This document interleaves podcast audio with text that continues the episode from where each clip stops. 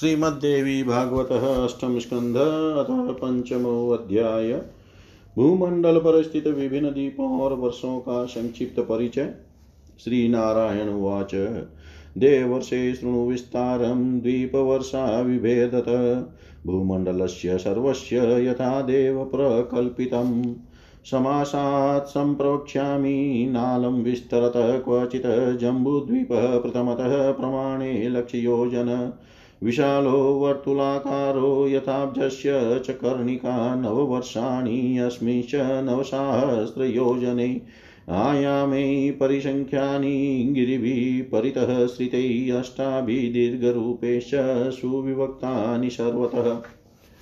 धनुर्वत्स, धनुर्वत्संस्थिते ज्ञेये द्वे वर्षे दक्षिणोत्तरे दीर्घानि तत्र चत्वारि चतुरस्रमिलावृतम् इलावृतं मध्यवर्षं यन्वाभ्यां सुप्रतिष्ठितं सौवर्णो गिरिराजोऽयं लक्ष्ययोजन्मुच्छ्रितः कर्णिकारूप एवायं भूगोलकमलस्य च मुग्निद्वात्रिशत्सहस्रयोजने वितरस्तस्त्वयं मूले षोडशसहस्रस्तावतान्तर्गतक्षितो इलावृतस्योत्तरतो नीलश्वेतश्च शृङ्गवान् त्रयो वै गिरय प्रोक्ता मर्यादावधयस्त्रिषु रम्यकाख्य रम्यकाख्ये तथा वर्षे द्वितीये च हिरण्मये कुरु वर्षे तृतीये तु मर्यादां व्यञ्जयन्ति ते प्रागायता उभयत क्षारोदावधयस्तथा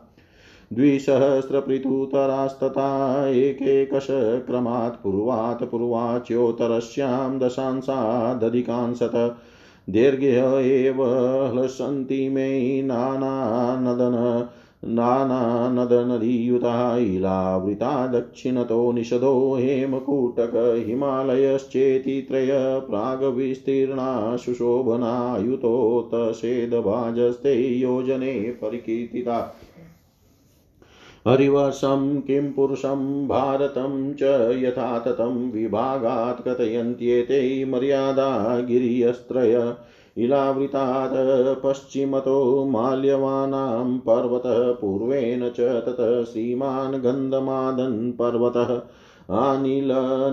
क्वेतौ चायतो द्विसहस्रत योजने पृथुतां यातो मर्यादाकारको गिरि केतुमालाख्यभद्राश्ववर्षयो प्रतितोचतौ मन्दरश्च तथा मेरुमन्दर च सुपाशवक कुमुदश्चेति विख्याता गिर्यो मेरुपादका योजनायुतविस्तारोन्नामेरोश्चतुर्दिशम् अवष्टम्भकरास्ते तु सर्वतोऽविराजिता एतेषु गिरिषु प्राप्ता पादपाश्च्युतजम्बुनि कदम्बन्यग्रोध इति चत्वार पर्वताः स्थिता केतवो गिरिराजेषु एकादशशतोच्छ्रया ता तावद्विटपविस्तारा शताख्यपरिणाहिन चत्वारश्च हृदास्तेषु पयोमद्विक्षुषज्जला यदुपस्पर्शिनो देवा योगेश्वर्याणि विन्दते, देवोद्यानानि चत्वारि भवन्ति ललनाशुका।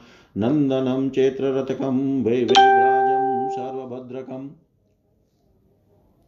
येषु स्थित्वामर्गणा ललनायुतसंयुता उपदेवगणे गीतमहिमानो महाशया विहरन्ति, स्वतन्त्रास्ते यथा कामं, यथा सुखम्। मन्दरोतसङ्गसंस्तस्य देवच्युतस्य मस्तकातेकादशशतोच्छ्रायात् फलान्यमृतभाञ्ची च गिरिकूटप्रमाणानि सुस्वादूनि मृदूनि च तेषां विशीर्यमाणानां फलानां सुरसेन च अरुणोदस्वर्णेन अरुणोदना प्रवर्तते। नदीरम्यजलादेव दैत्यराज प्रपूजितारुणाख्या महाराज वर्धते, पापहारिणी पूजयन्ती च तां देवी सर्वकां फलप्रदा। नानोपहारबलिभिः कल्मषज्ञभयप्रदां तस्या कृपावलोकेन क्षेमारोग्यं व्रजन्ति ते। आद्या माया तुलानन्ता पुष्टिरीश्वरमालिनी दुष्टनाशकरी कान्तिदायिनीति स्मृता भुवि। अस्या पूजाप्रभावेन जाम्बूनदमुदावहत अस्या पूजाप्रभावेन जाम्बूनद समुदावहत श्री नारायण बोले, हे देवर्षे, अब आप द्वीप तथा वर्ष के भेद से देवताओं के द्वारा किए गए संपूर्ण भूमंडल के विस्तार के विषय में सुनिए। इस प्रसंग में कहीं भी विस्तार न करके मैं संक्षेप में ही वर्णन करूँगा। सर्वप्रथम एक लाख योजन परिमाण वाले जम्बू द्वीप का निर्माण हुआ। यह अति विशाल द्वीप आकृति में जैसी कमल की कर्णिका होती है, वैसा ही गोल है। इस द्वीप में कुल नौ हज़ार योजन तक विस्तार वाले नौ वर्ष कहे गए हैं, जो चारों ओर से घिरे हुए अति विशाल रूप वाले आठ पर्वतों से अच्छी तरह से विभाजित हैं। धनुष के आकार की भांति दो वर्षों की दो वर्षों को दक्षिण उत्तर तक फैला हुआ जानना चाहिए। वहीं चार और विशाल वर्ष है। इलाव्रत नामक वर्ष चौकोर है। यह इलाव्रत मध्य वर्ष भी कहा जाता है, जिसकी नाभि मध्य भाग में एक लाख योजन ऊंचाई वाला स्वर्णमय सुमेरु नामक पर्वत राज विद्यमान है। यह पर्वत ही गोलाकार, पृथ्वी रूप कमल की कर्णिका के रूप में स्थित है। इस पर्वत का शिखर भाग बत्तीस हज़ार योजन के विस्तार में है। इसका मूल भाग तलहटी सोलह हज़ार योजन तक पृथ्वी पर फैला है और इतने ही योजन तक पृथ्वी के भीतर प्रविष्ट है। ईलावृत के उत्तर में उसकी सीमा के रूप में नील श्वेत और श्रृंगवान ये तीन पर्वत कहे गए हैं। वे पर्वत रम्यक नामक वर्ष दूसरे ही हिरणमय हिरणमय वर्ष तथा तीसरे कुरु वर्ष की सीमा व्यक्त करते हैं। वे वर्ष आगे की ओर फैले हुए हैं। दोनों ओर की सीमा चार समुद्र हैं। वे दो हज़ार योजन विस्तार वाले हैं। वे क्रमशः एक से एक पूर्व की ओर दशांश में बढ़ते गए हैं और उत्तर में एक एक दशांश का अंतर चौड़ाई में कम होता गया है। ये वर्ष अनेक नदियों तथा सरोवरों से युक्त है। इलाव्रत के दक्षिण में निषद हेमकुट और हिमालय नामक अत्यंत सुंदर तीन पर्वत पूर्व की ओर फैले हुए हैं। वे दस हज़ार वर योजन ऊंचाई वाले कहे जाते हैं। हरिवर्ष किम पुरुष और भारत वर्ष इन तीनों का विभाग अनुसार यथार्थ वर्णन किया गया है। ये तीनों पर्वत निषद हेमकुट और हिमालय, उक्त तीनों वर्षों की सीमा है। लीलाव्रत के पश्चिम में माल्यवान नामक पर्वत और पूर्व की ओर श्री युक्त गंधमादन पर्वत स्थित है। ये दोनों पर्वत, नील पर्वत से लेकर निषद पर्वत तक लंबाई में फैले हैं और चौड़ाई में इनका विस्तार दो हज़ार योजन है। वे दोनों पर्वत केतुमाल और भद्राशव इन दोनों वर्षों की सीमा निश्चित करते हैं। मंदर मेरु, मंदर सुपार्श्व और कुमुद, ये चारों पर्वत सुमेर, सुमेरु गिरी के पाद के रूप में कहे गए हैं। दस दस हज़ार योजन ऊंचाई वाले ये पर्वत सभी और से सुमेरु को सहारा दिए हुए चारों दिशाओं में विराजमान है। इन पर्वतों पर आम, जामुन, कदम और बरगद के वृक्ष स्थित हैं, जो इन पर्वत राजों की ध्वजाओं के रूप में विराजमान है। इनमें से सभी वृक्ष ग्यारह सौ योजन ऊंचाई वाले हैं। इतना ही इनकी शाखाओं का विस्तार है और ये सौ योजन मोटाई वाले हैं। इन पर्वतों पर दूध, मधु इक के रस और सुस्वादु जल से परिपूर्ण चार सरोवर है, जिनमें स्नान, आचमन आदि करने वाले देवता योग संबंधी महाशक्तियाँ प्राप्त कर लेते हैं। वह स्त्रियों को सुख प्रदान करने वाले नंदन, चक्ररथ, वैभ्राज और सर्वभद्र नामक चार देवो ध्यान है। गंधर्व आदि उपदेवताओं के द्वारा गाई जाने वाली महिमा से युक्त महाभाग देवता गण सुंदर अंगनाओं के साथ वहाँ निवास करते हैं और स्वतंत्र होकर सुखपूर्वक यथेच विहार करते हैं। मंदराचल के शिखर पर विराजमान ग्यारह सौ योजन ऊँचे दिव्य आम्र वृक्ष के फल अमृतमय पर्वत शिखर के समान विशाल, अत्यंत स्वादिष्ट तथा कोमल होते हैं। उस वृक्ष के ऊँचे शिरो भाग से गिरकर विदिन हुए उन फलों के सुस्वादु एवं लाल वर्ण वाले रस से अरुणोदा नामक नदी बन गई। रम्य जल वाली वह यह नदी बड़े बड़े देवताओं तथा देत्यों द्वारा पूजी जाती है। हे महाराज, उसी पर्वत पर पाप नाशिनी भगवती अरुणा प्रतिष्ठित है। लोग अनेक विध उपहारों तथा बलि से समस्त मनोरथ पूर्ण करने वाली, पापों का शमन करने वाली तथा भय प्रदान करने वाली उन भगवती का पूजन करते हैं। उनकी कृपा दृष्टि मात्र से वे कल्याण तथा आरोग्य प्राप्त कर लेते हैं। ये आध्या माया तुला अनंता पुष्टि ईश्वर मालिनी दुष्ट नाशकरी और कांतिदायिनी इन नामों से भूमंडल पर विख्यात है। इन्हीं के पूजा प्रभाव से जाम्बू नद नामक सुवर्ण स्वर्ण उत्पन्न हुआ है। इति श्रीमद्देवी भागवते महापुराणे अष्टादशसाहस्र्यां संहितायाम् अष्टमस्कन्धे भुवनलोकवर्णने द्वीपवर्षविभेदवर्णनं नाम पञ्चमोऽध्याय। सर्वं श्रीशां सदाशिवार्पणम् अस्तु। ॐ विष्णवे नमः, ॐ विष्णवे नमः, ॐ विष्णवे नमः। श्रीमद्देवी भागवत अष्टम स्कंद षष्टो अध्याय भूमंडल के विभिन्न पर्वतों से निकलने वाली विभिन्न नदियों का वर्णन श्री नारायण वाच अरुणोदानदीया तु मया प्रोक्ता च नारद मन्दराणि पतन्ति सा पूर्वेणेलावृतं प्लवत्। यज्जोषणाद्भवान्याश्चानुचरिणां स्त्रियामपि यक्षगन्धर्वपत्नीनां देहगन्धवहोनिल वासयत्यभितो भूमिं दशयोजन संख्यया एवं जम्बुफलानां च तुङ्गदेशनिपातनात् विशीर्य तामनस्तीनां कुञ्जराङ्गं प्रमाणिनां रसेन च नदी नदीजम्बूनाम्नि मेर्वाक्यमन्दरात् पतन्ति भूमिभागे च दक्षिणे लावृतं गता देवी जम्बुफलास्वादा स्वादतुष्टा जम्बुवादीनि स्मृता तत्रत्यानां च लोकानां देवनागर्षिरक्षसां पूजनीय पदामान्यां सर्वभूतदयाकरी।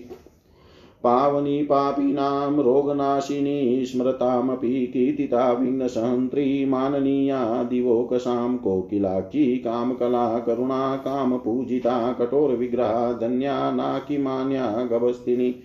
एविनाम पदै कामं जपनीया सदा नृणां जम्बूनदीरोधशौर्या मृतिकातिर्वर्तिनी जम्बूर्सेनानुविद्यमाना वायवर्कयोगत विद्याधरामरस्त्रीणां भूषणं विविधं महतजाम्बुनदं स्वर्णं च प्रोक्तं देव विनिर्मितं यत सुवर्णं च विबुधायोषयिद्भिकामुका सदा मुकुटं कटिसूत्रं च केयुरादिनप प्रकुर्वते।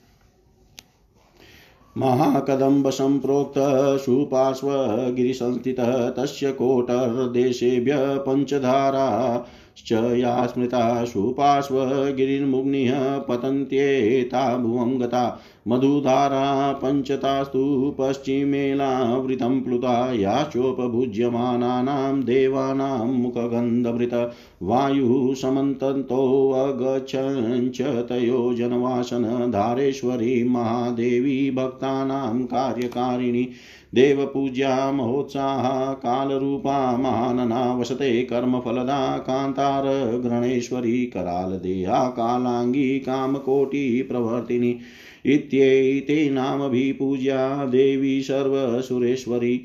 एवं कुमुदरूढो यो नाम्ना शतबलो वट ततः स्कन्धेभ्यो अधोमुखाश्च नदः कुमुदमूर्धत, पयोदधि मधु घृतगूढानाद्यम्बरादिभिः शय्यासनाद्याभरणैः सर्वे कामदुदाश्च ते उतरेणेलावृतं ते प्लावयन्ति समन्तत, मीनाक्षि तत्तले देवी देवासुरनिषेविता। नीलाम्बरा रौद्रमुखी नीलालकयुता च सा नाकिनाम देवसङ्गानां फलदा वरदा च सा अतिमान्यातिपूज्या च मत मातङ्गगामिनी मदनोन्मादिनी मानप्रिया मानप्रियान्तरा मारवेगधरा मारपूजिता मारमादिनी मयूरवरशोभाढ्या शिखिवान् गर्भभू एवि नाम पदैर्वन्द्या देवी शामिनलोचना जयता। जपतां स्मरतां मानदात्री चे सर्वसङ्गिनी, तेषां नदानां पानीयपानानुगतचेतसां प्रजानां न कदाचित् तस्या द्वलीपलितलक्षणं क्लमस्वेदादिदौर्गन्ध्यं जनामय मृतिभ्रमा शीतोष्णवातवैवर्ण्यमुखोपप्लवसञ्चया नापदश्चैव जायन्ते यावजीवं सुखं भवेत् निरन्तर्येण तस्याद्वै सुखं गिरति शायक निरतिशायकं ततौ ध्रुवं प्रवक्ष्यामि सन्निवेशं च तद्गिरे स्वर्णमय नाम्नो वै सुमेरो पर्वता पृथक् गिरयो विशन्ति पराकर्णिकाया एव ते केसरी भूय सर्वेऽपि मूलविभागके मेरुमूलविभागके परितश्चोपक्लृप्तास्ते तेषां नामानि शृण्वतः कुरङ्गकुरगश्चेव कुसुम्बोऽवतो विकंस् विकङ्कतः त्रिकुटः त्रि त्रिकुटः शिशिरश्चेव पतङ्गो रुचकस्तथा निषदश्च, श्रीनिवास कपिलशङ्ख एव च, वैदूर्यश्चारुधिश्चेव हंसो ऋषभ एव च, नागकालाञ्जरश्चेव, नारदश्चेति विंशति नागकालञ्जरश्चेव, नारदश्चेति विंशति श्रीनारायण बोले। हे नारद मैंने, अरुण अरुणोदय हे नारद, मैंने अरुणोदा नामक जिस नदी का वर्णन किया है, वह मंदर पर्वत से निकलकर इलाव्रत के पूर्व भाग में प्रवाहित तो होती है। भगवती की अनुचरी स्त्रियाँ तथा यक्षों और गंधर्वों की पत्नियों के अरुणोदय के जल में स्नान करने से उनके शरीर की दिव्य गंध से उसका जल सुवासित हो जाता है। उस सुगंध को लेकर बहता हुआ पवन चारों और की दस योजन पर्यंत भूमि को सुगंधित कर देता है। इसी प्रकार पर्वत की अधिक ऊंचाई से गिरने के कारण हाथी के शरीर के समान विशाल आकार वाले गुठली रहित जम्बू फलों के फटने से निकले हुए रस के द्वारा जम्बू नादक नामक नदी बन गई। वह मेरु मंदर से पृथ्वी तल पर गिरती हुई लाव्रत से दक्षिण की ओर प्रवाहित होने लगी। जम्बू फल के स्वाद से संतुष्ट होने वाली भगवती जम्बवादिनी नाम से विख्यात है। वहाँ के देवता, नाग ऋषि, राक्षस तथा अन्य लोगों के लिए सभी प्राणियों पर दया करने वाली ये भगवती मान्य तथा पूजा के योग्य है। ये स्मरण करने वाले पापियों को पवित्र कर देने वाली तथा उनके रोगों को नष्ट कर देने वाली है। देवताओं की भी वंदनिया इन भगवती का कीर्तन करने से विघ्नों का नाश हो जाता है। कोकिलाक्षी काम कला करुणा, काम पूजिता, कठोर विग्रहा, धन्या ना किमान्या गवस्तिनी इन नामों का उच्चारण करके मनुष्यों को सदा देवी का जप करना चाहिए। जबू जम्बू नदी के तटों पर विद्यमान जो मिट्टी है, वह जम्बू रस से सिक्त होकर और पुनः सूर्य तथा वायु के स्वर्ण संपर्क से स्वर्ण बन जाती है। उसी से विद्याधरों और देवताओं की स्त्रियों के अनेक उत्तम महाभूषण बने हैं। वह जाम्बूनद स्वर्ण देव निर्मित कहा गया है सदा अपनी स्त्रियों की कामना पूर्ण करने वाले देवता गण उसी स्वर्ण से मुकुट कर धनी और केयूर आदि का निर्माण करते हैं। कदम का एक विशाल वृक्ष सुपार्श्व पर्वत पर विराजमान बताया गया है। उसके कोटरों से जो पाँच धाराएँ निकली हुई बताई गई है, वे सुपार्श्व गिरी के शिखर पर गिरकर पृथ्वी तल पर आई। ये पाँचों मधुधाराएँ इलाव्रत वर्ष के पश्चिम भाग में प्रवाहित होती है। इनका सेवन करने वाले देवताओं के मुख की सुगंधी लेकर प्रवाहित हुआ। पवन चारों और सौ योजन तक की भूमि को सुवासित कर देता है। भक्तों का काम सिद्ध करने वाली महादेवी धारेश्वरी वहाँ वास करती है। देव पूज्या महोत्साह काल रूपा महानना कर्म फलदा कांतार ग्रहणेश्वरी कराल देहा कालांगिया और काम कोटि प्रवर्तिनी इन नामों से सर्व सुरेश्वरी भगवती की पूजा करनी चाहिए। इसी प्रकार कुमुद पर्वत के ऊपर सतबल नाम से प्रसिद्ध जो वट वृक्ष है, उसकी शाखाओं से नीचे गिरते हुए रस से बहुत से नद हो गए हैं। कुमुदगिरी के शिखर से नीचे की ओर गिरने वाले वे सभी नद दूध दधी, मधु, घी, गुड़, अन्न, वस्त्र, शैया, आसन तथा आभूषण आदि के द्वारा सबके मनोरथों को पूर्ण करने वाले हैं। वे इलाव्रत वृक्ष के उत्तर भाग की संपूर्ण भूमि को आप्लावित किए रहते हैं। इन्हीं के तट पर देवताओं और दानवों द्वारा नित्य उपासित भगवती मीनाक्षी प्रतिष्ठित है। नीलांबरा, रौद्रमुखी, नीलालकयुता, अति मान्या, अति पूज्या मत मातंग गामिनी मदनोन्मादिनी मान प्रिया मान प्रियांतरा मारवे गधरा मार पूजिता मार मादिनी मयूर वर्षोभाड्या तथा शिखी वाहन शिखी वाहन गर्भभू इन नामों से युक्त पदों के द्वारा स्वर्गवासी देवताओं को अभिष्ट फल तथा वर प्रदान करने वाली देवी की वंदना करनी चाहिए। सदा पर ब्रह्म से सन्निध्य रखने वाली वे भगवती मीनाक्षी जप तथा ध्यान करने वाले प्राणियों को सम्मान प्रदान करती है। उन नदों को उन नदों का जल पीने से चैतन्य प्राप्त करने वाले प्राणियों के शरीर पर झूरियों तथा केशों की सफेदी के लक्षण कभी नहीं दिखाई पड़ते। थकान पसीने आदि में दुर्गंधी, जरा रोग, भय, मृत्यु ब्रह्मशित एवं उष्ण वायु, विकार, मुख पर उदासी एवं अन्य आपत्तियाँ कभी नहीं उत्पन्न होती है और जीवन पर्यंत प्राणी को सुख मिलता है और वह सुख पूर्ण रूप से निरंतर बढ़ता ही रहता है। हे नारद, अब मैं उस सुमेरु नामक स्वर्णमय पर्वत के अवान्तर पर्वतों का वर्णन करूँगा। इस पर्वत से पृथक बीस पर्वत है जो कर्णिका के समान है। उनके मूल भाग में सुमेरु पर्वत है और उसको चारों ओर से घेर कर वे सभी पर्वत पुष्प के केसर के रूप में विराजमान हैं, उनके नाम ये हैं, शृणवत कुरंग कुरग कुसुम्ब विकंकत, त्रिकुट, त्रिशिर, पतंग रुचक निषद, श्रीनिवास कपिल शंख वैदुर्य, अरुधि हंस ऋषभ नाग का कालंजर और नारद, ये बीस पर्वत हैं। इति श्रीमद्देवी भागवते महापुराणे अष्टादशसहस्रयां संहितायामष्टमस्कन्धे भुवनकोशवर्णने अरुणोदादिनदीनां निसर्गस्थानवर्णनं नाम षष्ठोऽध्याय सर्वं श्रीशां सदाशिवार्पणम् अस्तु। ॐ विष्णवे नम, ॐ विष्णवे नम, ॐ विष्णवे नम। श्रीमद्देवी भागवत अष्टम स्कंद सप्तमोऽध्याय सुमेरु पर्वत का वर्णन तथा गंगावतरण का आख्यान श्री नारायण उवाच। गिरिमेरुं च पूर्वेण द्वोचाशादशयोजने सहस्रैरायतो दो चोद्वग् चोदग्नि सहस्रा सहस्रैरायतो चोदग्निद्वसहस्रं प्रीतुचक्कौ जठरो देवकूटश्च तावेतो गिरिवर्जको मेरो पश्चिमतोऽद्रि द्वौ पवमानस्तथा पर पारियात्रश्च तोतावद्विख्यातो तुङ्गविस्तरो, मेरो दक्षिणत ख्यातो, कैलाशकरवीरको, प्रागायतो, पूर्ववृतो, महापर्वतराजको, एवं चोतरतो, मेरो स्त्रीशृङ्गमक्करो गिरि एतश्चाद्रिवरैरष्टसङ्ख्ये परिवृतो गिरि सुमेरु काञ्चनगिरि परिभ्राजन् रविर्यथा मेरुमूर्धनि धातु हि पुरी पङ्कजन्मन मध्यतश्चोपक्लृप्तेयं दशसहस्रयोजनै।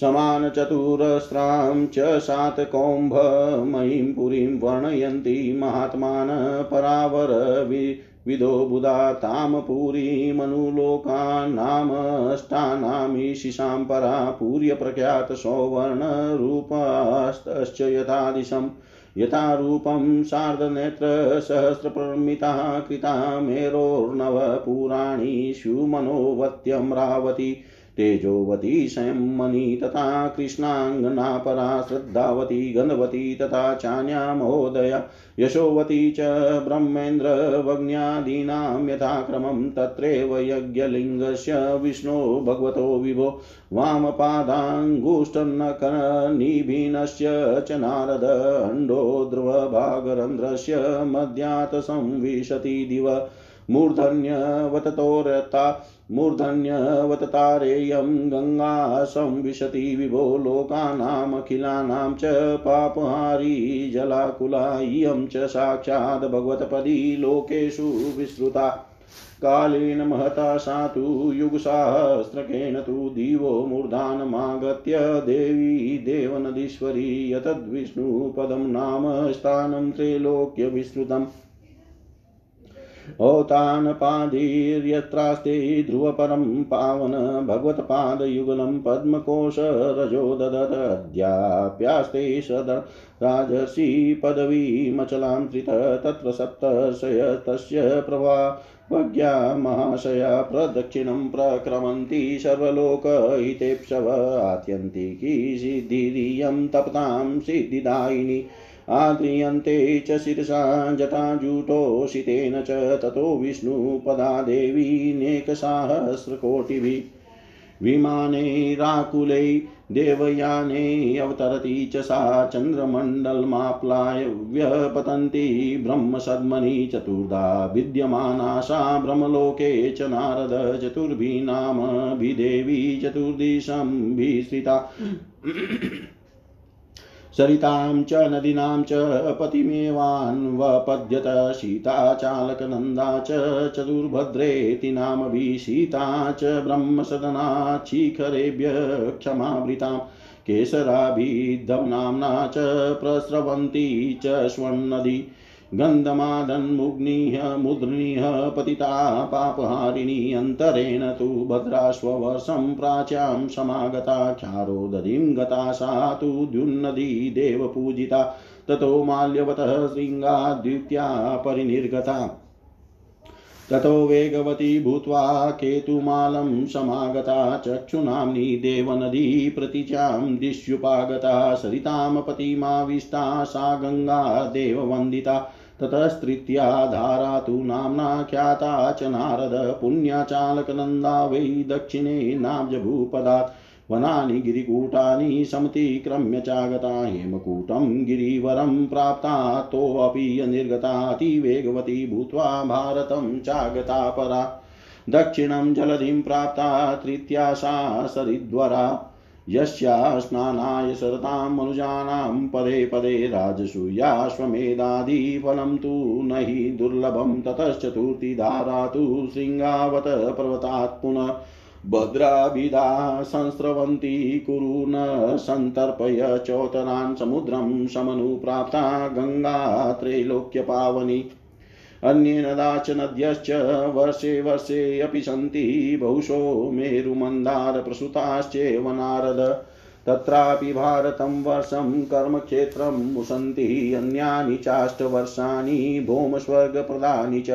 स्वर्गिणां पुण्यशेषस्य भोगस्थानानि, नारद पुरुषाणां चायुतार्युव्रजाङ्गा देवसन्निभा पुरुषा नागशास्त्रै दशभिः परिकल्पिता महाशोरत सन्तुष्टा कलत्राढ्या सुखान्विता एकवर्षोन्नकै चायुष्याप्तगर्भा स्त्रियोऽपि त्रेतायुगसमकालो वर्तते सर्वदेव हि त्रेतायुगसमकालो वर्तते सर्वदेव हि श्री नारायण बोले, हे नारद, सुमेरु के पूर्व में अठारह हज़ार योजन लंबाई तथा दो हज़ार योजन चौड़ाई तथा ऊंचाई वाले दो पर्वत है। वे दोनों श्रेष्ठ पर्वत जठर और देवकूट है। सुमेरु के पश्चिम में भी दो पर्वत हैं। उनका पहला पवमान और दूसरा परियात्र नाम से विख्यात है। वे दोनों पर्वत जठर तथा देवकूट के समान ऊंचाई तथा विस्तार वाले कहे गए हैं। सुमेरु के दक्षिण में कैलाश और करवीर नाम से विख्यात दो पर्वत हैं। ये दोनों विशाल पर्वत राज पहले के ही समान लंबाई तथा ही चौड़ाई वाले हैं। इसी प्रकार सुमेरु के उत्तर में त्रिशंग और मकर नामक दो पर्वत स्थित है। सूर्य की भांति सदा प्रकाश करता हुआ यह स्वर्णमय सुमेरु पर्वत इन्हीं आठों पर्वतों से चारों तरफ़ से घिरा हुआ है। इस सुमेरु पर्वत के शिखर पर ठीक मध्य में पद्म योनि ब्रह्मा जी की पूरी है। यह दस हज़ार योजन के विस्तार में विराजमान है। तत्वज्ञानी, विद्वान महात्मा गण समचौक और इस स्वर्णमयी पुरी के विषय में कहते हैं कि उस पुरी के चारों और आठ लोकपालों की श्रेष्ठ पुरियाँ प्रसिद्ध है। स्वर्णमयी वे पुरियाँ दिशा तथा रूप के अनुसार अनुसार स्थापित है। ढाई हज़ार योजन के विस्तार में इनकी रचना की गई है। इसी प्रकार सुमेरु पर्वत पर ब्रह्मा तथा इंद्र, अग्नि आदि लोकपालों की क्रमशः मनोवती, अमरावती, तेजोवती स्वयं मणि कृष्णांगना, श्रद्धावती, गंधवती, महोदया और यशोवती ये नौ पूरियाँ प्रतिष्ठित है। हे नारद यज्ञ मूर्ति व्यापी भगवान विष्णु के बाएँ पैर के अंगूठे के नक्शे आघात के कारण ब्रह्मांड के ऊपरी भाग में हुए छिद्र के मध्य से गंगा प्रकट हुई और हे विभो वे स्वर्ग के शिखर पर आकर रुक गई। संपूर्ण प्राणियों के पापों का नाश करने वाले जल से परिपूर्ण ये गंगा संसार में साक्षात विष्णुपदी के नाम से प्रसिद्ध है। हज़ार युग का अत्यंत दीर्घ समय बीतने पर संपूर्ण देव नदियों की स्वामिनी वे भगवती गंगा स्वर्ग के शिखर पर जहाँ आई थी, वह स्थान तीनों लोक में विष्णु पद नाम से विख्यात है। यह वही स्थान है जहाँ उत्तान पाद के पुत्र परम पवित्र ध्रुव रहते हैं।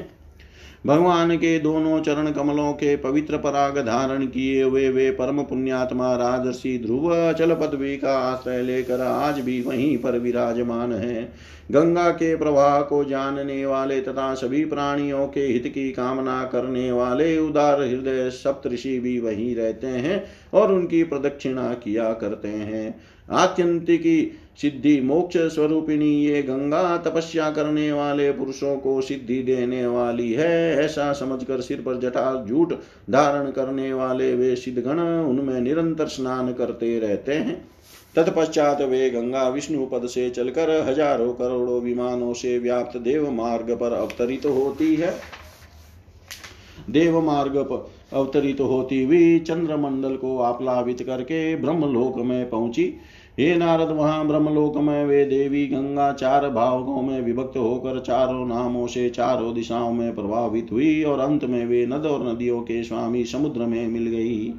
सीता चतु चक्षु अलकनंदा और भद्रा, इन चार नामों से वे प्रसिद्ध हैं। उनमें से सभी पापों का शमन करने वाली सीता नाम से विख्यात गंगा ब्रह्मलोक से उतर कर केसर नामक पर्वतों के शिखर पर से गिरती हुई गंधमादन पर्वत के शिखर पर गिरी और वहाँ से भद्रा सौ वर्ष के बीच से होती हुई पूर्व दिशा में चली गई। इसके बाद देवताओं से पूजित वे देव नदी गंगा क्षीरो नदी में जाकर मिल गई। तदनंतर चक्षु नाम वाली दूसरी गंगा माल्यवान पर्वत के शिखर से निकली और अत्यंत वेग के साथ बहती हुई केतु माल वर्ष में आ गई। पुनः देव वंध्या वे देव नदी गंगा पश्चिम दिशा में आ गई और अंत में सागर में समाविष्ट हो गई। हे नारद, तीसरी व पुण्यमयी धारा अलकनंदा नाम से विख्यात है। वह ब्रह्मलोक के दक्षिण से होकर बहुत से वनों और पर्वत शिखरों को पार करके पर्वत श्रेष्ठ हेमकुट पर पहुँची। यहाँ से भी निकलकर वह अत्यंत वेग के साथ बहती हुई भारतवर्ष में आ गई। इसके बाद नदियों में श्रेष्ठ अलकनंदा नामक वह तीसरी नदी दक्षिण समुद्र में मिल गई, जिसमें स्नान के लिए प्रस्थान करने वाले मनुष्यों को पग पग कर राजसूय तथा अश्वमेध आदि का फल भी दुर्लभ नहीं है। तदनंतर भद्रा नामक चौथी धारा सिंहवान पर्वत से निकली। तीनों लोकों को पवित्र करने वाली यह गंगा उत्तर कुरु प्रदेशों को भली भांति तृप्त करती हुई अंत में समुद्र में मिल गई। हे नारद, अन्य बहुत से नद और नदियाँ प्रत्येक वर्ष में हैं। प्राय ये सभी मेरु और मंदरा मंदार पर्वत से ही निकले हुए हैं। उन नौ वर्षों में भारत वर्ष कर्म क्षेत्र कहा गया है।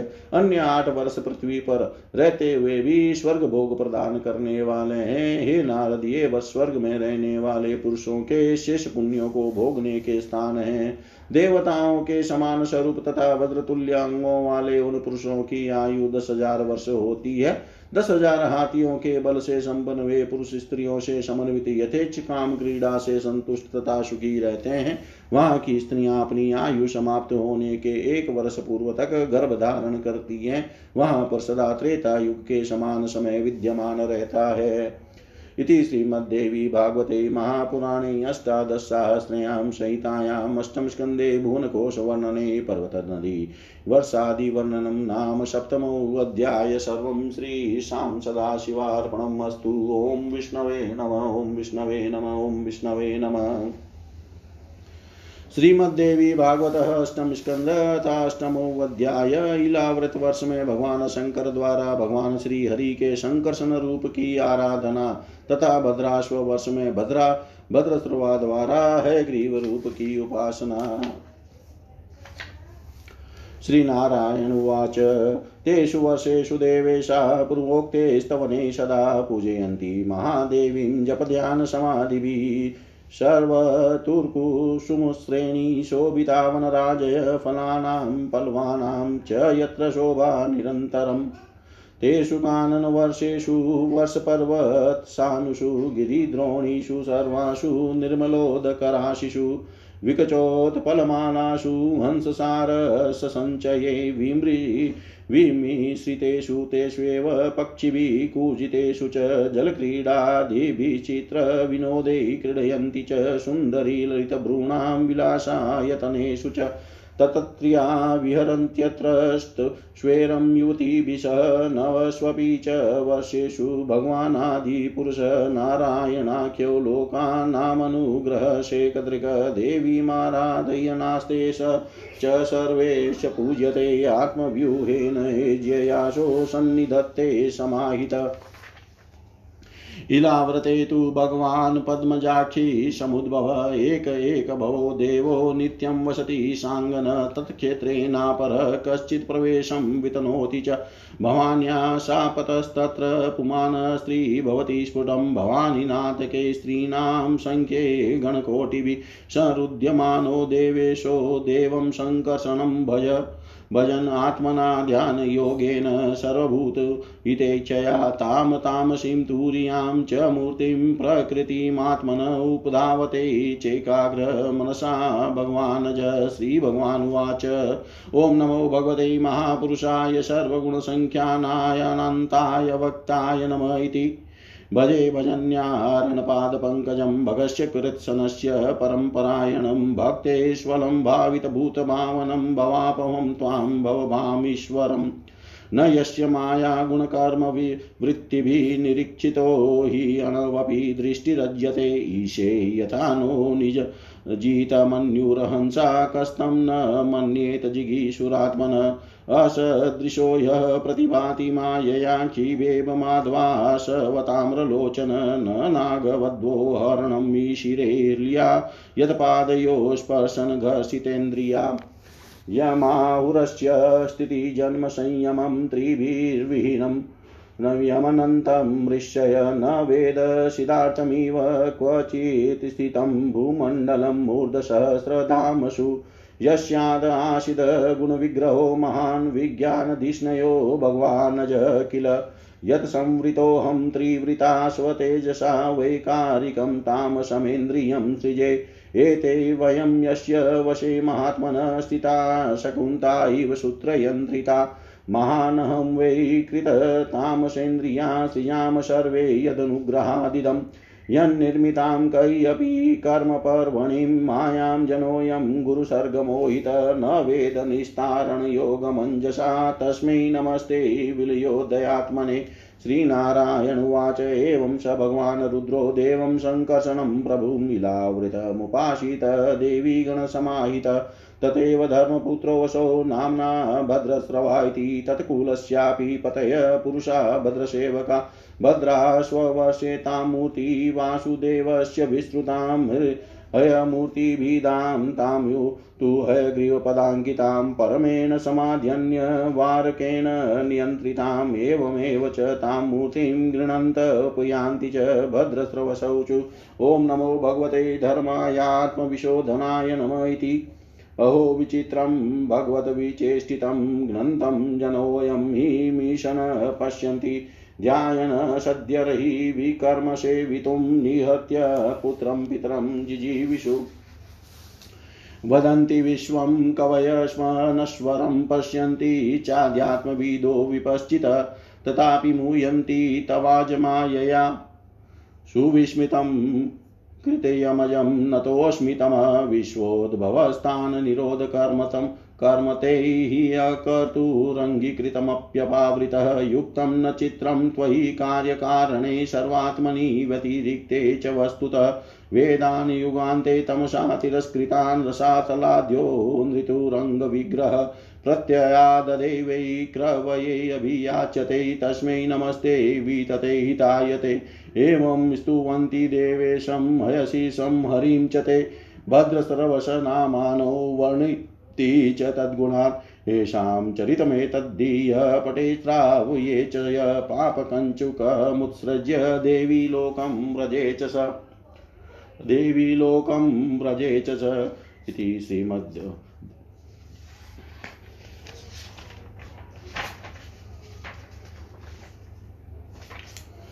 श्री नारायण बोले, उन नौ वर्षों में रहने वाले सभी देवेश पूर्वोक्त स्त्रोत्रों तथा जप ध्यान और समाधि के द्वारा महादेवी की उपासना करते हैं।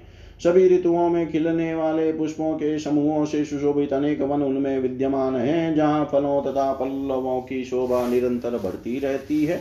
उन वर्षों में विद्यमान सभी वनोद्यानों पर्वत शिखरों तथा सभी गिरी कंदराओं में और खिले हुए कमलों में कमलों से शोभायमान तथा हंसारस आदि भिन्न भिन्न जाति के पक्षियों की ध्वनि से निनादित निर्मल जल वाले सरोवरों में वहाँ के देवता गण जल क्रीड़ा आदि आदि विचित्र विनोदों के द्वारा क्रीड़ा करते हैं और ललित भवों वाली सुंदरियों के विलास भवनों में उन युवतों, युवतियों के साथ यथेच विहार करते हैं। उन नौ वर्षों में सभी लोगों पर अनुग्रह, रस से परिपूर्ण दृष्टि रखने वाले नारायण नाम से प्रसिद्ध भगवान आदि पुरुष भगवती की आराधना करते हुए विराजमान रहते हैं और वहाँ सभी लोग उनकी पूजा करते हैं। वे भगवान लोकों से पूजा स्वीकार करने के निमित्त अपने विभिन्न मूर्तियों के रूप में समाहित होकर वहाँ विराजमान रहते हैं। ईलावृत वर्ष में भगवान श्री हरि ब्रह्मा जी के नेत्र से उत्पन्न भव रूप में अपनी भार्या भवानी के साथ नित्य निवास करते हैं। उस क्षेत्र में कोई दूसरा प्रवेश नहीं कर सकता है। वहाँ जाने पर भवानी के साप से पुरुष तत्काल नारी हो जाता है। वहाँ भवानी की सेवा में संलग्न असंख्य स्त्रियों तथा अपने करोड़ों गणों से गिरे हुए देवेश्वर, भगवान शिव शंकरसन देव की आराधना करते हैं। वे अजन्मा भगवान शिव सभी प्राणियों के कल्याणार्थ तामस प्रकृति वाले अपनी ही उस संकर्षण नामक चौथी मूर्ति का एकाग्र मन से ध्यान योग के द्वारा चिंतन करते रहते हैं। श्री भगवान बोले, सभी गुणों के अभिव्यक्ति अभिव्यक्ति रूप अनंत व्यक्त और ओंकार स्वरूप परम पुरुष भगवान को नमस्कार है। हे भजनीय प्रभो, भक्तों के आश्रय स्वरूप चरण कमल वाले समग्र ऐश्वर्यों के परम आश्रय भक्तों के सामने अपना भूत भावन स्वरूप प्रकट करने वाले और उनका सांसारिक बंधन दूर दूर करने वाले, किंतु अब भक्तों को सदा भव बंधन में बांधे रहने वाले आप परमेश्वर का मैं भजन करता हूँ। हे प्रभो, मैं क्रोध को नहीं जीत सका हूँ, तथा मेरी दृष्टि पात, पाप से लिप्त हो जाती है। किंतु आप तो संसार का नियमन करने के लिए साक्षी रूप से उसके व्यापारों को देखते रहते हैं। फिर भी मेरी तरह आपकी दृष्टि उन माही गुणों तथा कर्म वृत्तियों से प्रभावित नहीं होती। ऐसी स्थिति में अपने मन को वश में करने की इच्छा वाला कौन पुरुष ऐसे आपका आदर नहीं करेगा? मधुपान करके लाल आँखों वाले, मदमत की भांति जो प्रभु माया के कारण विकृत नेत्रों वाले दिखाई पड़ते हैं, जिन प्रभु के चरणों का स्पर्श करके नाग पत्नियों का मन मोहित हो जाता है और लज्जावश वे अन्य प्रकार से उपासना नहीं कर पाती। उन प्रभु को मेरा नमस्कार है। वेद के मंत्र जिन्हें इस जगत की उत्पत्ति, स्थिति और लय का कारण बताते हैं, परंतु वे तीनों से रहित है और जिन्हें ऋषिगण अनंत कहते हैं। जिनके सहस्र मस्तकों पर स्थित यह भूमंडल सरसों के दाने के समान प्रतीत होता है और जिन्हें यह भी नहीं ज्ञात होता कि वह कहाँ स्थित है, उन प्रभु को मेरा नमस्कार है। जिनसे उत्पन्न हुआ मैं अहंकार रूप अपने त्रिगुणमय तेज से देवता, इंद्रिय और भूतों की रचना करता हूँ। वे विज्ञान के आश्रय भगवान ब्रह्मा जी भी आपके ही महतत्व संज्ञक प्रथम गुणमय स्वरूप हैं। महतत्व अहंकार इंद्रियाभिमानी देवता, इंद्रिया और पंच महाभूत आदि हम सभी महात्मा लोग डोरी में बंधे हुए पक्षी की भांति, जिनकी क्रिया शक्ति के वशीभूत होकर, जिनकी कृपा के द्वारा इस जगत की रचना करते हैं, उन प्रभु को मेरा नमस्कार है। सत्वादि गुणों की सृष्टि से मोहित यह जीव जिनके द्वारा रचित तथा कर्म बंधन में बांधने वाली माया को तो कदाचित जान लेता है, किंतु उसे छूटने का उपाय, उसे सरलता पूर्वक नहीं ज्ञात हो पाता। उन जगत की उत्पत्ति तथा लय रूप आप परमात्मा को मेरा नमस्कार है। श्री नारायण बोले, हे नारद, इस प्रकार देवी के गणों से घिरे हुए वे भगवान रुद्र इलावृत वर्ष में सर्व समर्थ परमेश्वर संकर्षण की उपासना करते हैं। उसी प्रकार भद्राशव वर्ष में भद्रस्रवा नामक वे धर्मपुत्र और उनके कुल के प्रधान पुरुष तथा सेवक भी भगवान वासुदेव की हयग्रीव नाम से प्रसिद्ध है मूर्ति को एक निष्ठ परम समाधि के द्वारा अपने हृदय में धारण किए रहते हैं। और इस प्रकार उस है मूर्ति रूप भगवान वासुदेव की स्तुति करते हुए उनके समीप रहते हैं। भद्र सरोवा बोले चित्त को शुद्ध करने वाले ओंकार स्वरूप ओंकार स्वरूप भगवान धर्म को नमस्कार है। अहो, ईश्वर की लीला बड़ी विचित्र है। कि यह जीव संपूर्ण लोकों का संहार करने वाले काल को देखता हुआ भी नहीं देखता और तुच्छ विषयों का सेवन करने के लिए कुत्सित चिंतन करता हुआ अपने ही पुत्र तथा पिता को जलाकर भी स्वयं जीवित रहने की इच्छा करता है। हे अज विद्वान पुरुष इस विश्व को नाशवान बताते हैं और अध्यात्म को जानने वाले सूक्ष्मदर्शी महात्मा भी जगत को इसी रूप में देखते हैं, फिर भी वे आपकी माया से मोहित हो जाते हैं। अतः मैं विस्मयकारक कृत्य वाले उस अजन्मा प्रभु को नमस्कार करता हूँ। माया के आवरण से रहित अपने आपने अकर्ता होते हुए भी विश्व की उत्पत्ति पालन तथा संहार का कार्य अंगीकृत किया है, यह उचित ही है। सर्वात्म रूप तथा कार्य कारण भाव से सर्वथा अतीत आपके लिए यह कोई आश्चर्य नहीं है। जब प्रलय काल में तमोगुण से युक्त दैत्यगण वेदों को चुरा ले गए थे तब ब्रह्मा जी के प्रार्थना करने पर मनुष्य और अश्व के संयुक्त विग्रह वाले जिन्होंने रसातल से उन्हें ला दिया था, ऐसा अमोघ हित करने वाले उन आप प्रभु को नमस्कार है। इस प्रकार भद्र सर्वा नाम वाले वे महात्मा गण है ग्रीव रूप देवेश्वर श्री हरि की स्तुति करते हैं और उनके गुणों का संकीर्तन करते हैं। जो मनुष्य इनके इस चरित्र को पढ़ता है और दूसरों को सुनाता है, वह पाप रूपी केंचुल से मुक्त होकर देवी लोक को प्राप्त होता है। इति श्रीमद्देवी भागवते महापुराणे अष्टादशसहस्रयां संहितायां। संहितायाम् अष्टम स्कंदे भुवनकोशवर्णन। भुवनकोशवर्णने ईलावृतभद्राश्ववर्षवर्णनं नाम अष्टमोऽध्याय सर्वं श्रीशां सदाशिवार्पणम् अस्तु। ॐ विष्णवे नम ॐ विष्णवे नम ॐ विष्णवे नमः।